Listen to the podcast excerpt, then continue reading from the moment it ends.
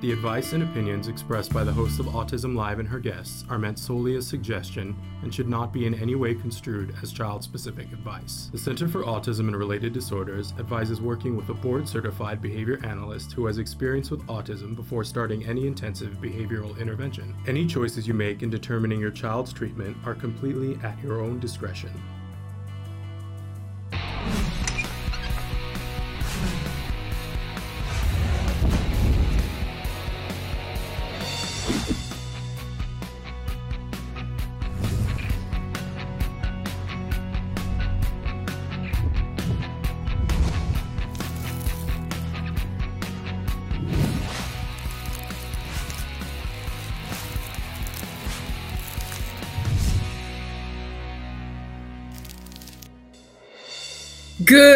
Morning and welcome to Autism Live. I'm Shannon Penrod and we're coming to you live from a very cluttered part of my house. Uh, good morning. Hola. Uh, so great to have you here and good afternoon from Ohio. Uh, so thrilled that Ohio is in the house. Uh, so I and good morning to John. I'm saying good morning to. I feel like again, uh, romper room. Good morning to John and Luis and Diana. Uh, if you want to get a shout out, or you just want to be a part of the show, or you want to be a part of the conversation, I want to remind you that we're going to be live for the next hour, and that you can participate. In fact, that's our favorite part of this show. So we're going to show you a bunch of. Hello, Priya. Namaste from India. So thrilled that you're here. Um, we're going to show you a bunch of different ways that you can connect. And first of all, I want to let you know if you're watching us live, you're probably watching us on Facebook, YouTube, Twitter, or Periscope. And you can connect in, if you're watching live, you can connect through that platform. Just put a comment in, however, you normally put a comment into that platform, and it populates itself right here on my screen, which is very, very cool technology when it works. Isn't it a grand thing? Uh, if you are watching us recorded, you're probably watching us either on our homepage, autism-live.com, or you're watching us in uh, on any of those platforms that I just mentioned, but recorded, or you could be watching us or listening to us on podcasts. We are a free download on many, many services. Uh, Traven is showing a bunch of them on the screen. For those of you who are listening, we're on Spotify, we're on iHeartRadio, we're on Deezer, we are on Gaana. We are also on Google Podcasts. We're on iTunes. We're on Apple Podcasts. We're every Audible. Look at that. Uh, we're every place where you get your podcasts, except for Soundgarden, which we're looking into. But I guess there's a little bit of a cost for Soundgarden. So we want to make sure that it's free to you. That's what we're all about here. So please listen and watch wherever is convenient for you. We don't advertise, we don't spend money on advertising. So we encourage you to please let others know if you like what you see here and you want to share more of it, please let people know. We have a big week for you this week and I'm really excited about it. If you watch Saturday Night Live on Saturday, uh, you know that one of our favorite autism charities is uh, the topic of some very interesting controversy, the best kind of controversy, I think, but then I'm not Pete Davidson. So we love Matt and Navah uh, Paskowitz, Navah Paskowitz Asner, Matt Asner. He's not hyphenated, she is, from the Ed Asner Family Center. In fact, we love the whole Ed Asner family and everybody who's at the center and they do wonderful work you guys. They have in this pandemic you know i've been talking about them here sort of endlessly. They've offered free classes online to anybody in the world. These are normally classes that you would need to pay a fee to go to in person but the, in covid they've been offering them free online every day of the week that takes some money. So they're doing a fundraiser and they normally hold their gala at this time of the year. Well, nobody can do a gala right now, except they're going to do it online. But they decided because in a typical gala, you would have all this entertainment and all this other stuff, that they wanted to do a table reading of the script to It's a Wonderful Life, you know, the old black and white Jimmy Stewart movie.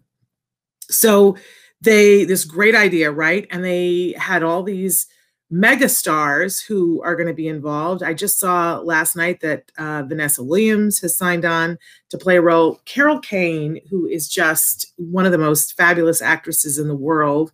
Um, she is you probably you guys probably know her from The Princess Bride. Um, she plays one of the, the, the character opposite Billy Crystal that they're they help to bring the prince back to life. She's hysterical. She was also uh, on the hit show Taxi. Very funny actress. So she is going to be playing the role of Clarence, the angel. But in the casting, they decided to have Pete Davidson play the role of George Bailey, the Jimmy Stewart role. And I guess there's a bunch of people who've just taken issue with this. I don't know what about, but they just think it's interesting casting. Well, you know, it is interesting casting, and that's what's good in life is interesting casting. And let me remind everybody, this is a benefit to raise money for one of the best autism charities in the autism community. So Pete Davidson on Saturday Night Live uh, talked about it during Weekend Update on Saturday and said, you know, so people are really freaking out about the fact that he's going to be doing this table read for charity. Well, I want to let you know that um, on Thursday, Matt and Navah are going to be here to be talking about everybody who is taking part in this wonderful, wonderful table read and telling you how you can get tickets. Now, if you just can't wait, I want to let you know you can go to the Ed Asner Family Center and you can get your tickets. But uh, I know we're going to be there online, front row and center, uh, which everybody can be. Everybody can be front row and center. You know, there's a lot of things I don't like about this COVID thing, but there are some things that I'm going, you know, that's kind of cool. So everybody has access. I think it's going to be really fun. I think it's going to be hilarious. And uh, I also loved, because this is a movie that I love, my family loves. And in the movie, one of his daughters, George Bailey's daughters, her name is Zuzu. And there's a whole thing about Zuzu's petals, features largely in the, the movie. And Zuzu, uh, the original Zuzu, the actress who played Zuzu, she's the last remaining living cast member. She's going to be a part of the reading. And in, I don't know if I'm allowed to say who's playing the real, uh, playing the role of Zuzu in the table read. I don't think I'm allowed to say, but let me just say it's one of our favorite people uh, that's been on Autism Live many, many times. So, and uh, gives me goosies to think about the fact that she's going to be reading that role. It's just so wonderful. So, you're going to want to go to this thing and know that your dollars are going towards keeping that kind of programming alive across the world. Uh, John says they're trying to teach my four year old grandson using Zoom only, and it's a big fail. What to do? Well, John, I don't know what your circumstances are. I don't know where you are, and I don't know the challenges that you're facing. Right now, we're in the middle of a pandemic and we're in the middle of a spike in a lot of different places, and that might be why they're only doing Zoom. I will tell you that uh, doing Zoom um, to teach a four year old on the autism spectrum is really hard. Um, and you, depending on what your grandson, what his challenges are, it may not be productive anytime soon. Um, but uh, if you are willing to work, have what you really need to even attempt to make it be successful is really good, interesting content. Um, and you know, I, I would encourage you to try Khan Academy. K-H-A-N academy.com to see if he likes to learn in that format. But even before that, will he learn, like, you know, look at PBA, PBS kids, see if he'll interact in that format? Got to be reinforcing for them. It's not, if it's not exciting, who wants to sit in front of a screen all day? Not me, right? And certainly not a four year old on the autism spectrum. So content has to be good and you got to have somebody sitting right next to him to facilitate it's just, you know, with a four year old, I don't hear from anybody that it's working any other way. So now, you know, either you or mom or dad or another family member or somebody that's in your pod that's safe needs to learn how to facilitate, how to make things exciting, how to reward him, how to keep him stimulated, how to give him a break and let him run around the room and celebrate and be excited. I'm doing this because, you know, it's like they do one little thing and we go, high five, tickles, tickles, tickles. And dude, let's run around the house one time and then let's hurry, let's race to come back here and who can get back in front of the computer next. Like that kind of stuff. So you need some training in how to do that. I will tell you that um, you know, you can you can be trained in how in the techniques, um, but uh, I may have something. Uh, I, I, just put out an email to somebody today who's supposedly got videos to help parents with this kind of thing. So I'll be excited if I can tell you about them later on in the week. But um, you, they really have to have a sense of play and a sense of fun and have patience, patience, patience. And hopefully, whoever is teaching on the other end can be prompting not only the child, but the person who is facilitating. So that's my quick answer for you. Um, and and there again, you know, if it's really not working, then is there a way that we can teach and have the video thing be just with the caregiver and them teaching the child? Because we can't put learning on a back burner you know, COVID or no COVID. So let's find the path of what will work. So write me back and let me know if any of that is possible or if they've tried that. Um, Diana, what am I supposed to not say? Uh, which thing am I not saying? Oh, who's playing the Zuzu? Am I not supposed to say? Maybe you know more than I know. Uh, okay. Uh, I have no idea what's happening right now. Okay. So uh thank you, John. All right. Uh I wanna oh, okay. Uh yes, it's hard for me on the screen. I had a math tutor last year side by side. I even high five myself when alone because work is challenging. Yeah, no, I absolutely, uh, we all need to be reinforced. I mean, I have to, I do most of my meetings on Zoom now. I, you know, I remember when I started doing this job and people asked me what I did. And I said, you know, I sit in a studio and talk to a camera that's this big for, you know, hours every day doing this show. And it was weird, right? Now, 10 years later, that part is not weird, but I spend all day now talking into a camera, talking to someone, and it's still weird for me. And I find that if I don't give myself breaks and if I don't do something physical, I'm no good that I end the day and I'm I'm exhausted, but not physically, right? And it's a very unsettling feeling. So we got to make sure our kids get physical breaks. We got to make sure we get physical breaks. We got to make sure everybody gets a reinforcer. You know, food is the easy one, but then we and I know a lot about that. So if you can find something that isn't food or make it healthy food, right? Um, promise yourself some sort of treat. I gotta say, I know I keep talking about it because they're on our toy guide. But I this we put this on our toy guide for caregivers. Uh, oh my gosh, this has been my big reinforcer for over a week now. Ann Williams Group or Craftastic, they they both are together. It's it's like color forms for adults. This is my big reinforcer.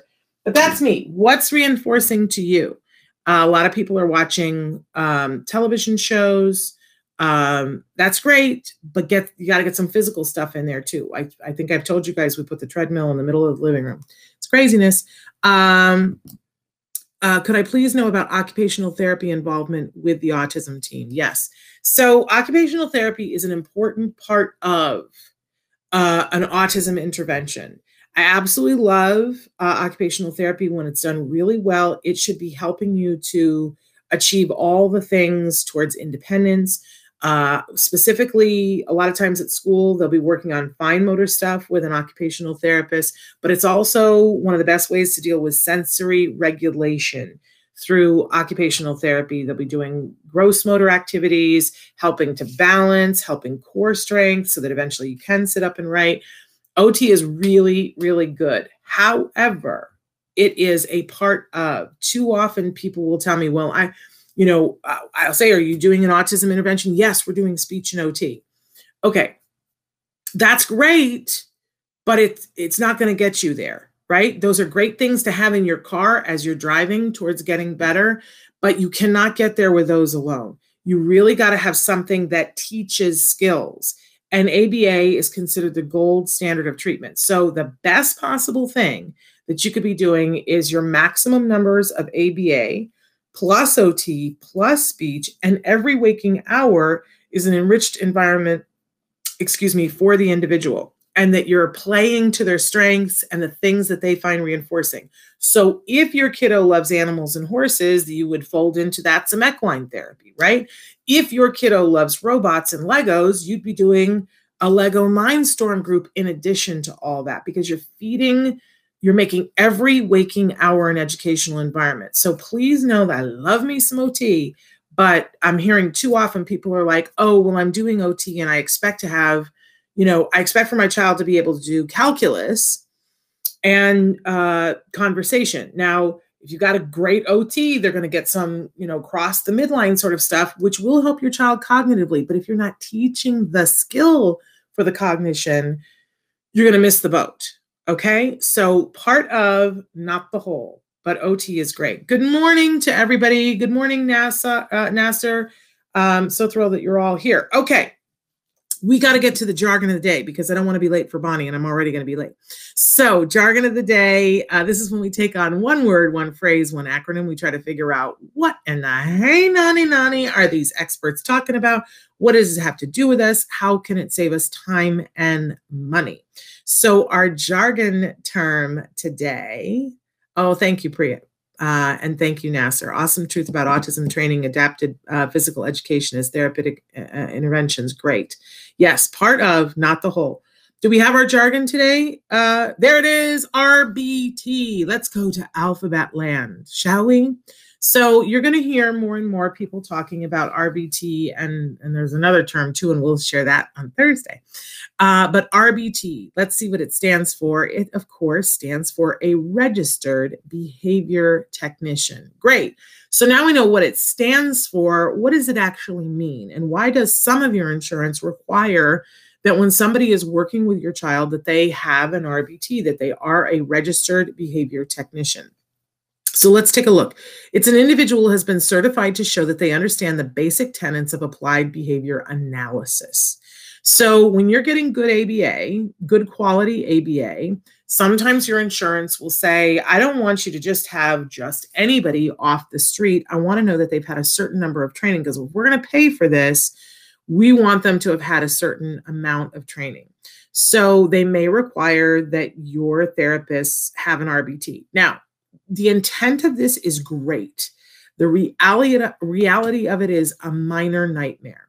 Um, and let me put this in a little bit of perspective for you. So, to get an RBT, you have to do about a 40 hour online training course. Great. I encourage everybody to do it, whether you want to get the RBT designation or not. If you're a caregiver or working with individuals on the autism spectrum, this is time well spent. I will tell you that there's another designation that's called a board certified autism technician. And there are places where you can do the 40 hour training and get the requirements for both. Uh, my favorite is the, and where I did it was the Institute for Behavioral Training, ibehavioraltraining.com. So 40 hours online learning. Now, if you are only going for an RBT and you don't care about ever getting a BCAT, you could take a course at certain places that just do the RBT training during the 40 hours. Um, I want to make sure that everybody knows that you could get an RBT if you tried. You could get an RBT and not know anything about autism. For the for the designation for RBT, they do not require that you have uh, experience with autism specifically.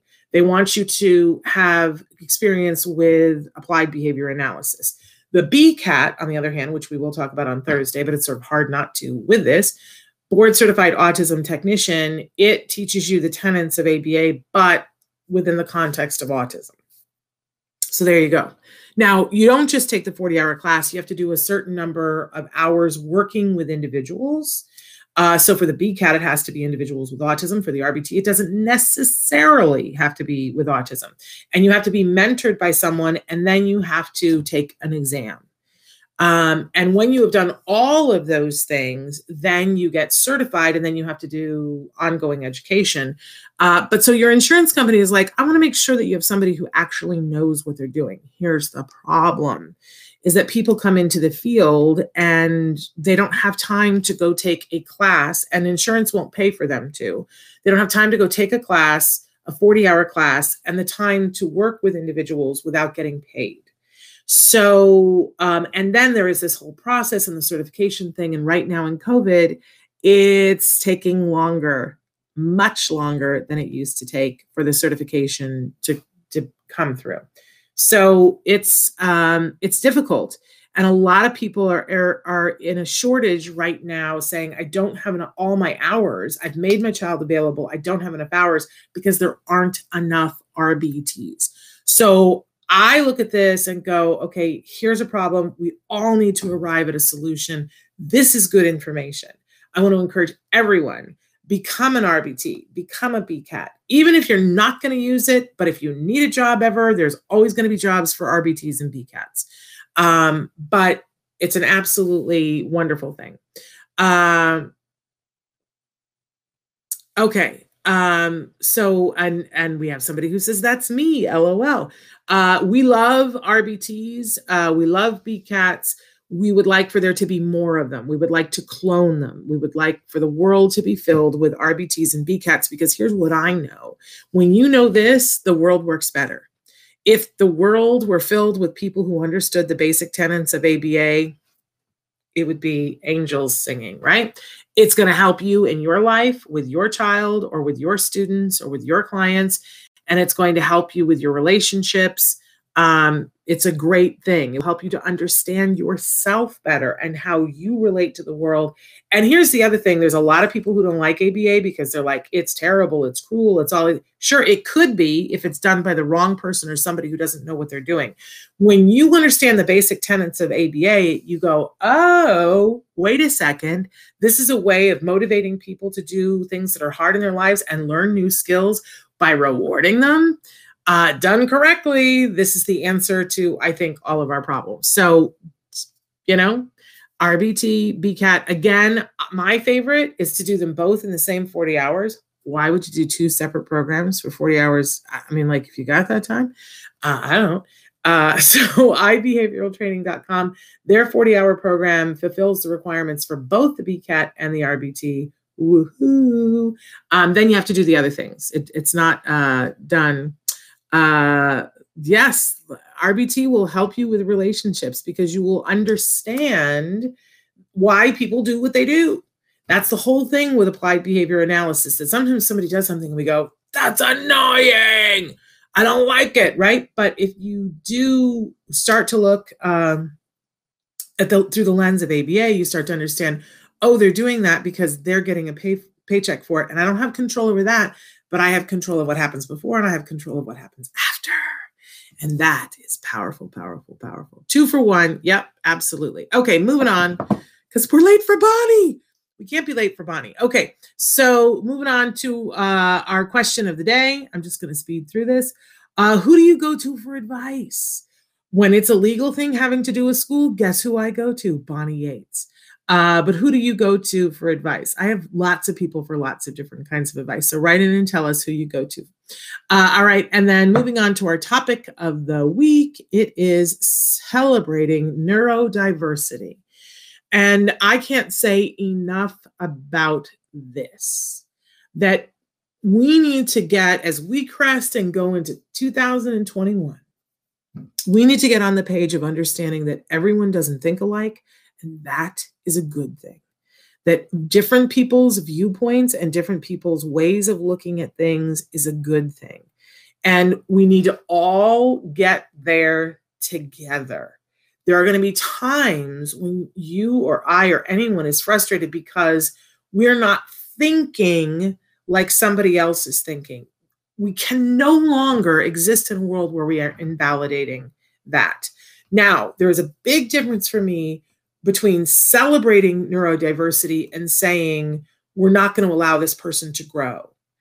Totally different things in my book.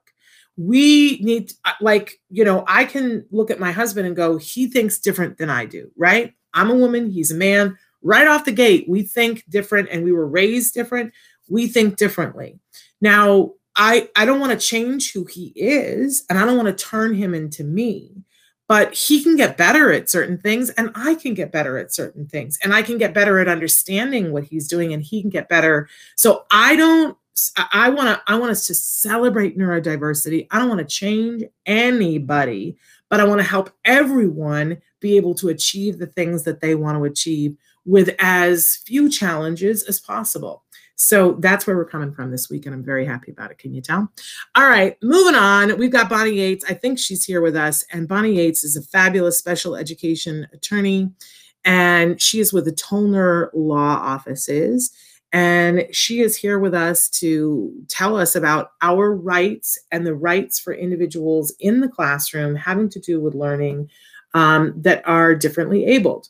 Um, she is not here yet, but when she is here, uh, we had some questions that came in last week, and I'm happy to see that that parent is here.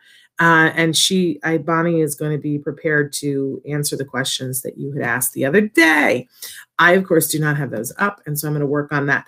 But let's talk a little bit about the neurodiversity thing here, because uh, what I see so often is well intended people who um, you know, are reacting to things out the gate. So let's take ABA case in point that, um, you know, I am a huge fan of ABA, but I am a huge fan of good quality ABA and good quality ABA done in the right amount for the right prescription.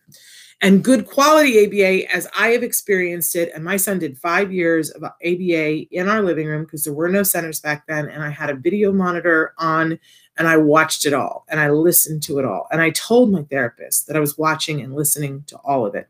And if you're doing uh, an ABA program in your home, I encourage you to do that because you'll hear and see what they're doing with your child. You'll know that when your child cries, it's because they're crying out of you know they're communicating that i don't want to do this. And you will because there are times when kids will cry because they don't want to do something. You ask them pick up your toys and they cry. I don't want to pick up my toys. Listen if i could cry every time that there's housework to be done and if you did it for me or said i'm going to leave you alone and not ask you i would cry every single time right? If it worked for me i would absolutely do it. My point is people cry uh, because it's communication. They cry because they're frustrated. They cry because they feel powerless. There's a lot and they cry because they're hurt right? And there are different cries for different things. I'm a big fan of allowing people to cry. I i don't know anybody who's ever died from crying um, right? But i as a parent want to hear the difference if my child is crying from frustration with someone who's supporting him through his feelings right than someone who is hurting my child. And let me just tell you, no one would be allowed to hurt my child in in my home. And if I knew that they were hurting him outside my home, Katie barred the door, it would be, you know, a really bad thing for them. Um, because I am the most protective mama on the planet. But I always use the example when kids start to walk, they don't get it right away and they fall down and they hit their head on the coffee table or they fall down the stairs or they i mean it's just unthinkable to me now right? All the things that our kids go through when they're learning how to walk but we as parents don't go well that's it. He hit his head on the coffee table. Stop it right now. We're not you know he's just not going to be able to walk. Pull in the wheelchair. We're done here. He's going to be in the wheelchair. We don't do that. Why?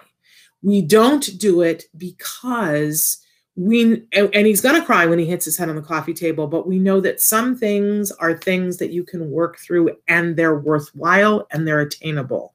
Sometimes when there's a kiddo with autism we're not sure as caregivers. We're like i don't know whether he's ever going to be able to do this and i don't want to just frustrate him right Good quality ABA tears it down into these little itty bitty pieces so that her child can be successful and then put the pieces together so that they can ultimately be successful. Are they going to feel frustration? Are there going to be times that they may cry over it? That's a, a possibility. It's a very small part of it. I, you know, in the five years that my son had ABA, I, I want to say that, you know, there were times that he would cry over things, but it was few and far between. So much of what they did with him was so much fun for him that he couldn't wait for therapists to come to the door. He would be so excited. I, you know, we had one therapist that I always call our autism whisperer. And when the doorbell would ring, he would jump up from where he was and he would like float over to the door on his tippy toes. He'd be like, Peter, Peter, Peter, Peter. He couldn't wait to open the door and see that Peter was there. I, you know, it's a powerful powerful thing so i just i want for people to know because sometimes people will say to me you know you're not shannon you're pushing aba and you're not celebrating neurodiversity and i i i, I understand where you're coming from but i want you to hear me when i say um, that ABA can celebrate neurodiversity and done well, it does and it should. So um, I'm very uh, excited to share that with you. Bonnie is here. So let's let Bonnie right in. Ms. Bonnie Yates, as I mentioned, Toner Law Offices, wearing a fabulous scarf. Uh, how are you, Bonnie? I'm good. It's like 30 degrees here, so yeah. We're a balmy like 74 and windy here. So. Yeah, better. I'd rather be 30. Anyway. you look great, Bonnie. You're you. looking good. Uh, so I, I mentioned before Tollner Law Offices. Tell us a little bit about them and then give us the disclaimer if you would. Tollner Law Offices is a San Jose based eight attorney special education firm that also does regional center disability discrimination and some civil rights issues. Um, we have an office in Los Angeles, we have another one in um, Irvine. I'm like getting a little slow in my old age here. Um, what we talk about on the show generally is the legal uh, underpinnings of the IDEA and the California Education Code. We want you to feel more comfortable with the process, even though the process is inherently uncomfortable. But knowledge is power. If you have a specific issue, though, I really recommend you have a consultation with an attorney. If it's in California, Arizona, or Nevada, we can accommodate that. If you're in another state, I direct you to COPAA, C-O-P-A-A.net for a list of um, qualified attorneys that do special ed cases in other states. So very cool.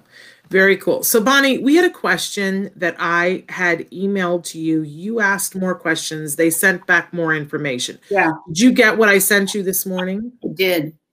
Okay, let me read through some of what they've said here. We had our triennial meeting, and my son is now under OHI. Is that part of the 504 plan? They recommended specialized academic instruction for him, and it's SAI. What in the hey nani nani is that, and what will it look like for him? She also, because we were talking on that day about autistic like behaviors, uh, she had asked about that. But then let me read what she, because you had asked for information about had the doctor recommended the 504 or the IEP. She sent a bunch more information, all of which isn't necessarily relevant, but uh, this is I don't understand it has a 504 plan. I it says that at, at age it says at age four, the school switched him from an IEP to a 504. Um, but based on the disability having no educational impact, but now she's talking about the disability including other things like uh, attentional problems. And uh, go ahead. Well, I just want to point out that for this child, there are, uh, it appears that there is, I'm, I do not want to assume, but it looks like there, there is a diagnosis of ADHD and there is a social skill issue. There's anxiety and he also has a physical disability. He has a club foot. Um, there's a neurologist involved.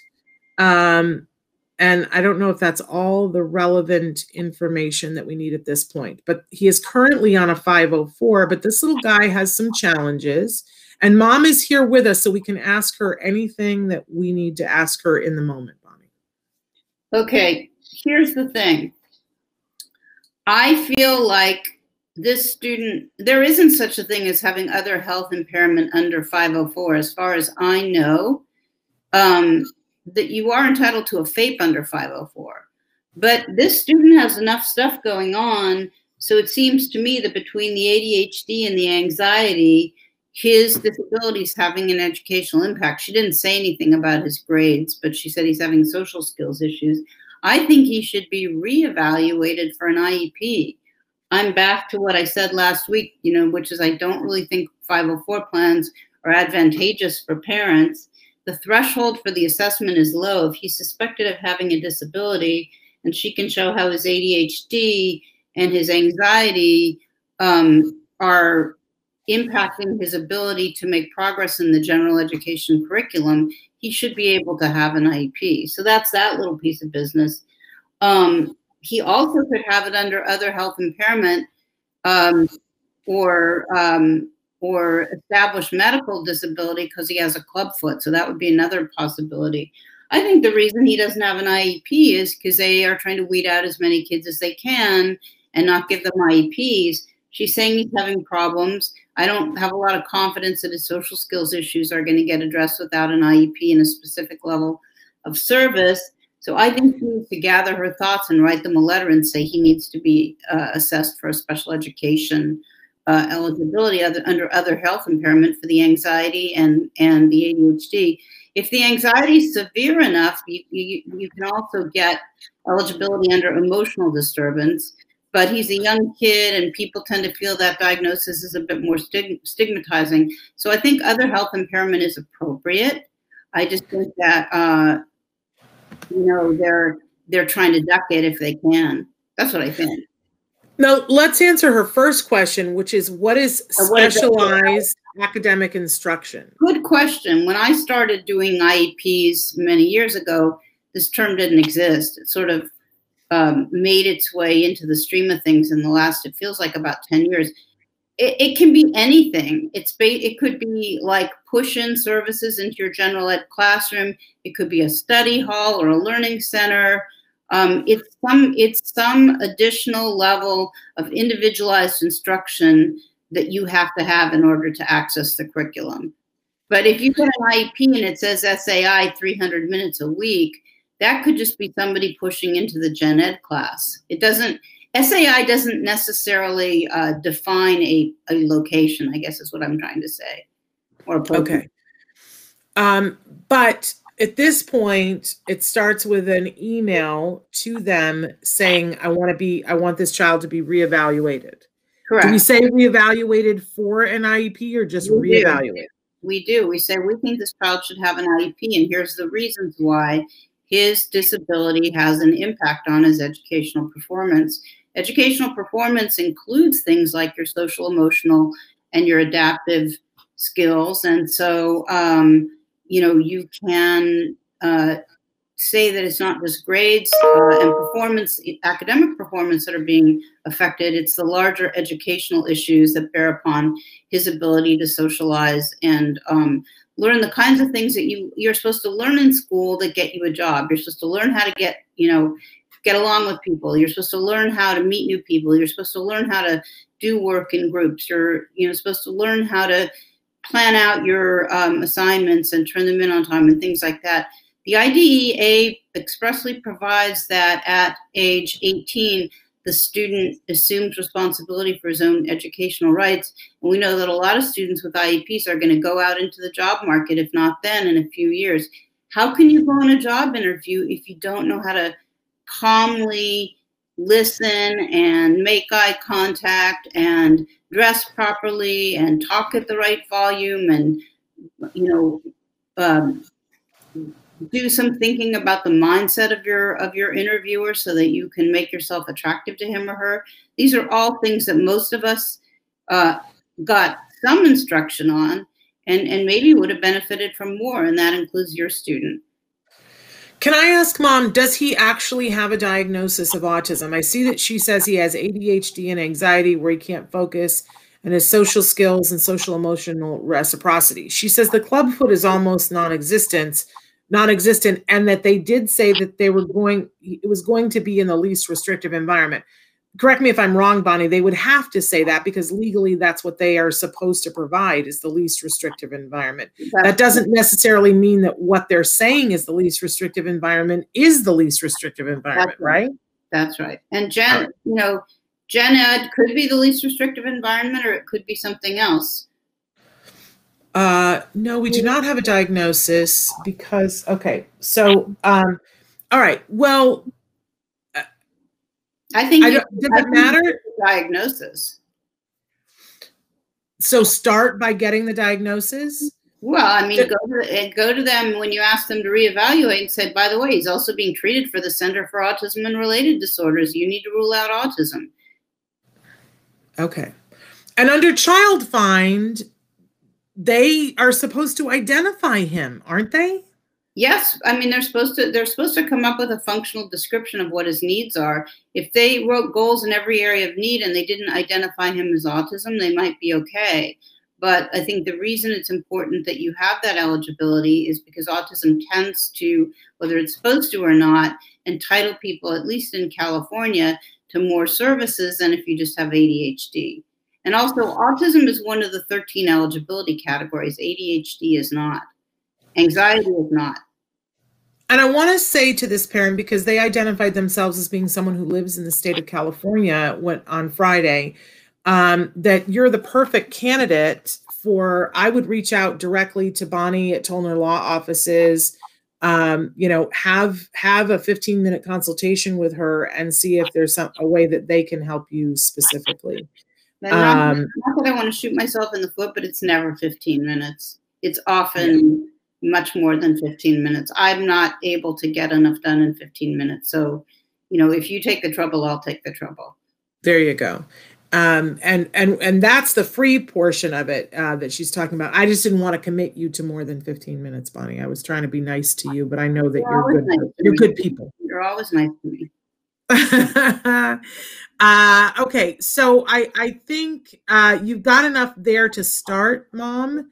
Um, but we all need to be aware, right, Bonnie? That uh, what makes me mad sometimes is I feel like the school, you know, they have that little packet that they give us that says your rights on it. It's ironic yeah, that that's what we're talking about. Bring that up now.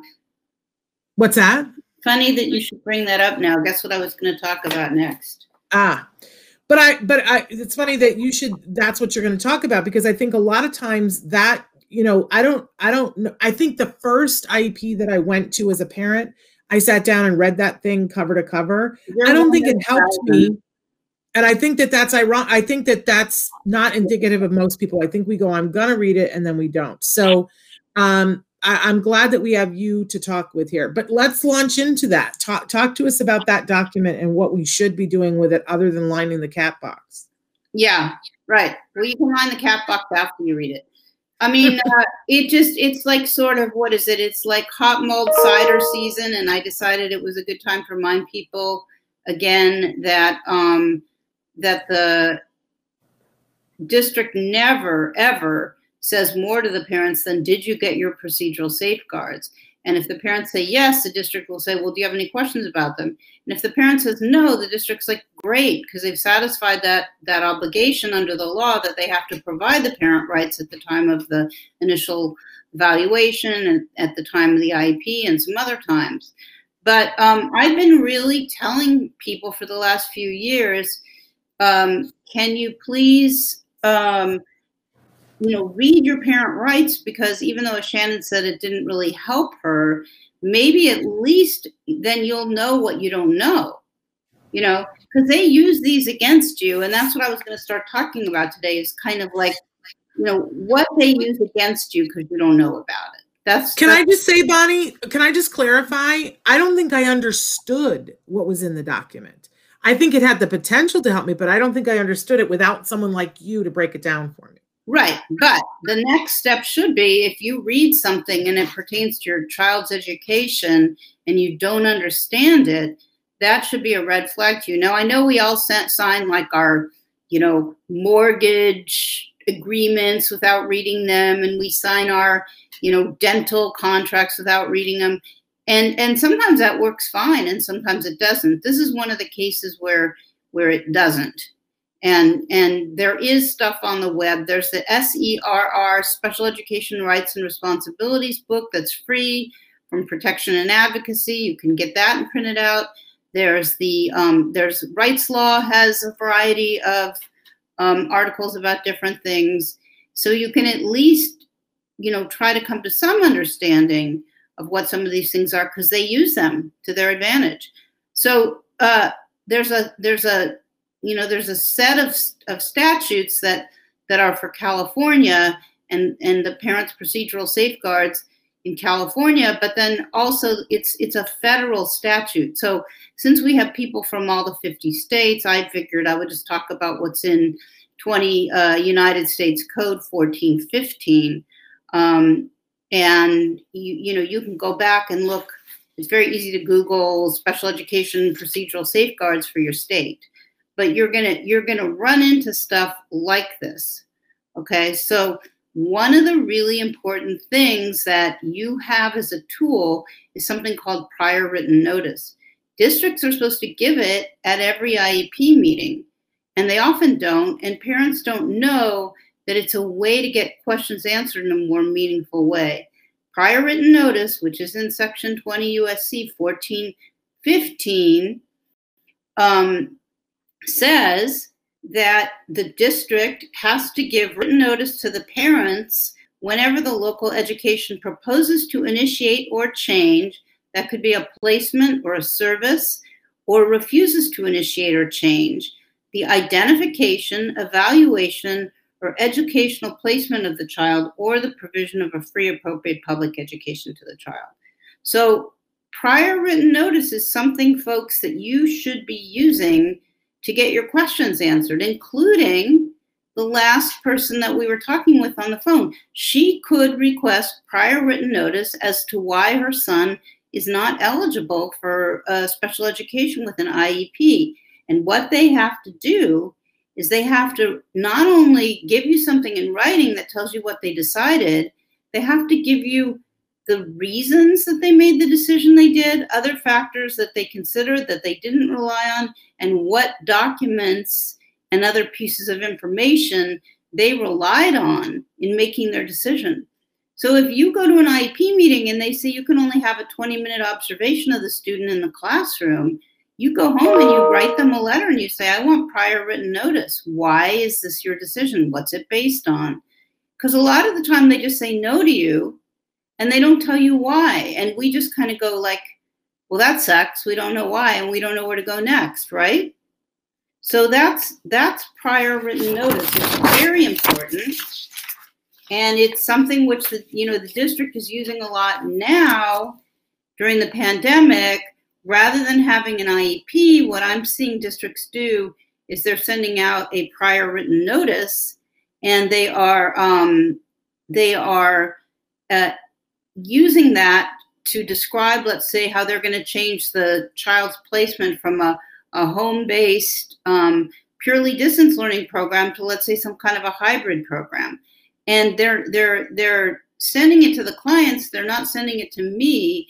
So I have to be kind of on top of my game and make sure that I'm not missing those, those prior written notices. Um, so that's that's one thing that's in 1415. Um, it, it also provides that um, you can file a due process complaint and it tells you what needs to be in your due process complaint. Um, it tells you um, that the district has to write a response to the complaint. Uh, it tells you that, um, sorry. It's okay. And we have a new comment that came in as well. Uh, she says prior written notice isn't something we received. We did get we did get a date and time for the meeting that we already had. That's well, sort of typical fare, isn't it? They may think they gave you prior written notice during the IEP meeting and it's in the IEP document, but if you don't think you got prior written notice, I would definitely write them and say, please give me prior written notice about the basis for whatever the decisions are that you're you're wondering about. So by all means do that. Okay, right in 1415, procedural safeguards notice. This tells you when you are getting your procedural safeguards. And I might say that they're giving to you them to you at that time because they think significant things are happening at that time. So the first time is upon initial referral or parental request for an evaluation. Part of the reason they're giving you the procedural safeguards then is because the procedural safeguards explain that you have to provide express consent for any evaluation, and that absent uh, fully informed consent, they aren't going to give you an assessment.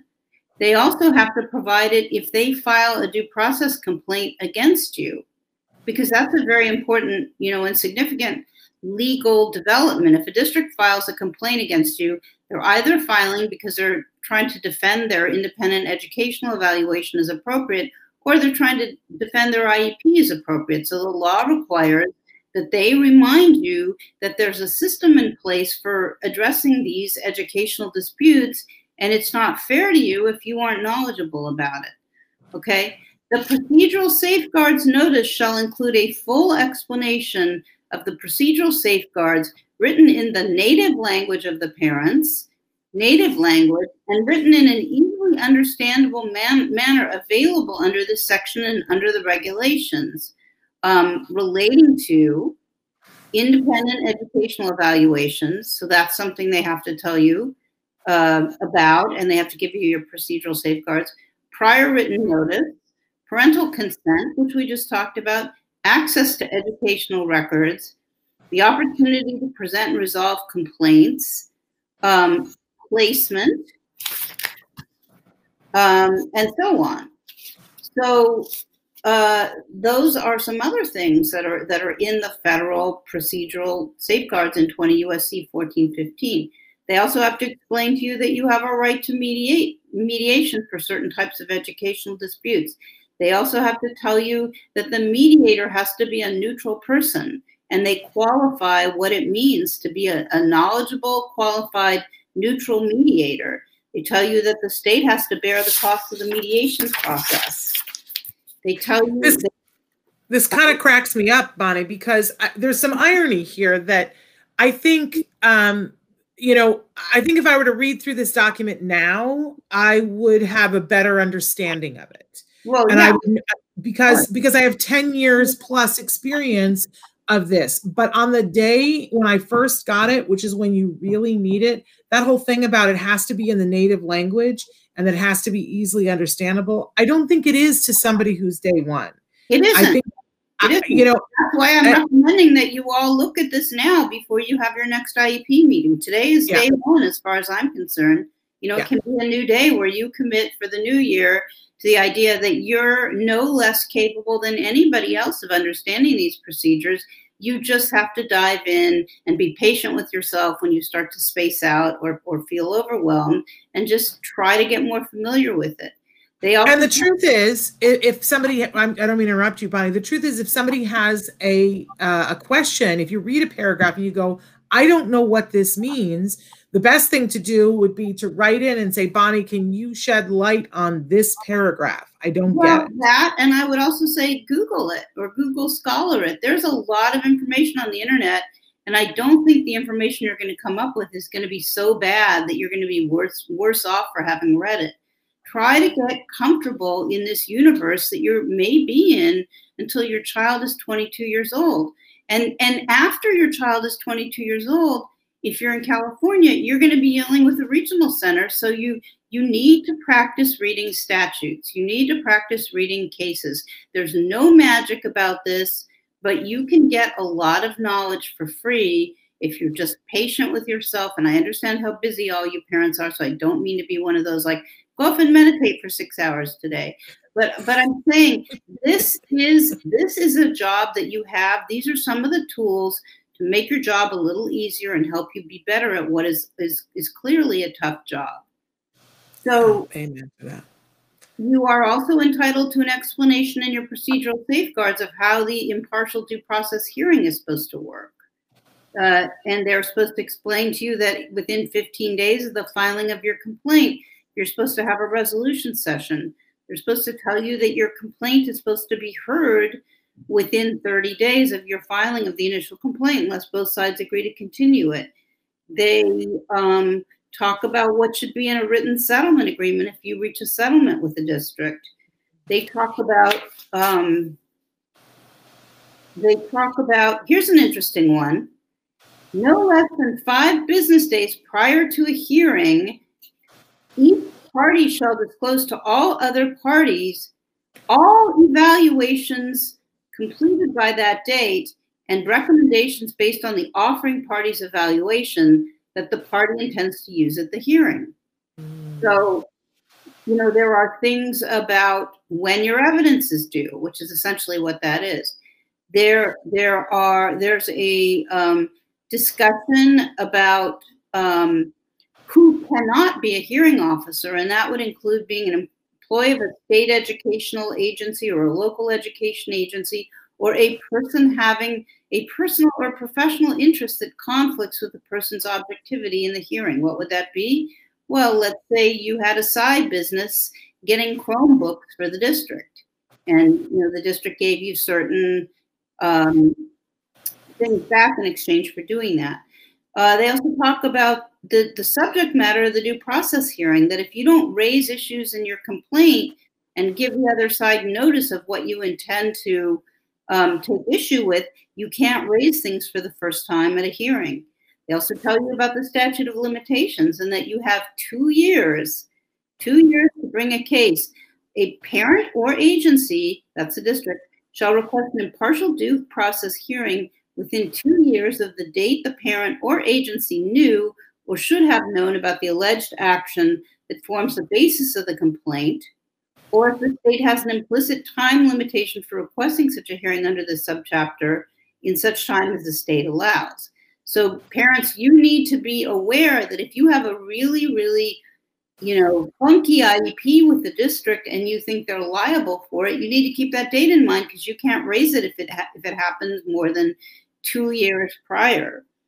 Um, we got about one minute left, Bonnie, but can I just say, uh, like, I felt, I feel like this was the hardest part for us uh, dealing with school. That, and I couldn't have made it through without you. I really couldn't have. And I'm so deeply appreciative of you um, because I feel like this was the hardest stumbling block for us. There were other stumbling blocks, but this was the hardest. Uh, that it was it was so hard to have to go in and fight for what we knew our rights were that I had to be up on a whole set of things that I just didn't because I'm an educator and and I worked in schools and and the fact that I had to go in with you know a fork and a knife and a pitchfork in the back behind me to go in and fight for what legally I understood was our right it was it was exhausting.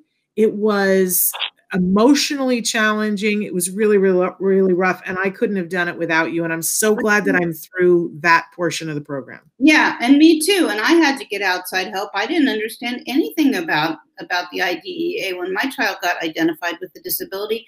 But the point is, Shannon, you learned. This I did. Is, this is really about, uh, you know, what I've just come to believe so much as an older adult, which is we feel best when we have agency in our lives. And the disability seems to make it very hard to have agency over the disability. But this is something we can do. Yeah, you're right. And so, you're right. time I'll pick up and finish this next week. Okay, and then next week will be our last show with you before the oh, end of the oh, new oh, year. Oh. So, so glad uh, I'm I'm taking off the last two weeks of the year. Good, so good, good, good. We won't be either. Okay. So uh, their question was though, so SAI OHI is not an IEP. Could I be overthinking? Should I ask them to reevaluate for an IEP due to executive function issues? Why don't you share your IEP with Shannon and then she and I can talk about it. I think we okay. should be able to tell from the body of the document whether this is an IEP or a 504 plan. Yeah, send whatever it over is, and then um, and tell me that I have the right to share it with Bonnie. Let's do that. Um, because you, I think you have my email. Uh, I don't know if you have my my email is s.penrod at autism-live.com. s.penrod at autism-live.com. So Bonnie Tollner Law Offices, how can we find you? On the web, Google Tollner Law Offices. It's all there. We'd love to We've got it on the screen too. Specialeducationcounsel.com. What a great URL. Specialeducationcounsel.com. If you are not in California, Nevada, or Arizona, and you want to find somebody who is amazing like Bonnie, you won't. You won't find somebody who's amazing like Bonnie, but there are some amazing people. Bonnie always recommends COPAA, C O P A A dot net to find uh, an attorney or an advocate in your area. Bonnie, we love you and stay warm. Mm-hmm. And we'll see you next week, okay? Uh, thanks. you take care. Bye bye. Uh, and just we've got about 30 seconds before we get off the air. Uh, yes, please do um, that uh, to that person who is saying that. Um, but uh, I want to say somebody had asked the question Is there ABA for adults? I just want to say that there is. ABA is something that gets used for people of all ages. Um, it's it's a teaching tool, so it can be used for people that are Olympic athletes use it to coach to uh, to get to their peak performance. Businesses use it. Now, when you talk about though wanting ABA to help you, you want to stop and think about what is it that you want to help. Do you want help with executive functions? Do you want help with sensory regulation? Do you like where are you having issues? Because part of the puppy mill of ABA now, because of insurance, it's that it's very um it's designed to help people who have behavioral challenges. Um, so by the time somebody is an adult, it really usually is for people who are very profoundly affected, profoundly impacted. Not it, it, that's how insurance makes it work, but it can work for anybody, but it gets very specific about what it is that you want. The reason why I'm saying this is because if, for instance, you're an adult on the autism spectrum and the main issue that you're having difficulty with is um, anxiety, then I would recommend that you look at cognitive behavioral therapy before you do ABA. If you are having trouble with self-injurious behavior, ABA. You see what I'm saying? That I would I would put it in different categories. ABA is going to be great for you, but for the hoops that you're going to have to go through for insurance, what you might want to do, let's say executive functions is the area that you're having them like you are brilliant and you see things and you know that you're talented, but you can't carry something through fruition, like you start and then it just doesn't work out, that's an executive functions thing.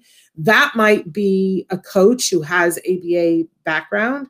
It might be that you work with um, a clinical psychologist as, as sort of a coach for you to work through and help you to follow through on executive functions. They would use the tenets of ABA but you it, you wouldn't put it in the same insurance pocket as as the kind of ABA that we're talking about. Does that make sense? I hope so. Uh, in any case, guys, we are back tomorrow. Somebody had written in and said, "How often do you do this chat?" We're here Monday through Friday. Uh, from 10 a.m. to 11 a.m. Now, sometimes, like especially on Tuesdays, we'll we call it Temple Grandin Tuesdays now, and we'll play um, a, a, melange of interviews that we've done before with Temple. We don't have her on live every Tuesday.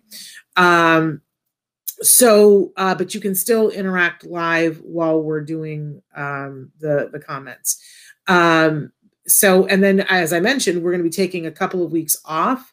Uh, it's about three weeks off. After next week will be our last week live for the year and then we'll be back mid january of 2021 uh, and I'm so glad that the individual said it made sense about what we were talking about for adults. But remember, ABA and the principles of ABA are um, the considered across the world by everyone.